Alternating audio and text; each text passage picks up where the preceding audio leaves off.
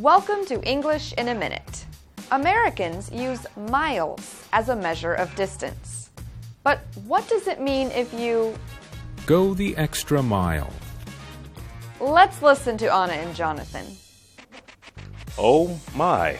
Uh, Anna, that is an uh, interesting look. I am just trying out my Halloween costume a little early.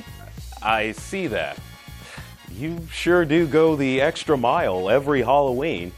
That must have taken time to make. I just really want to win the costume contest this year.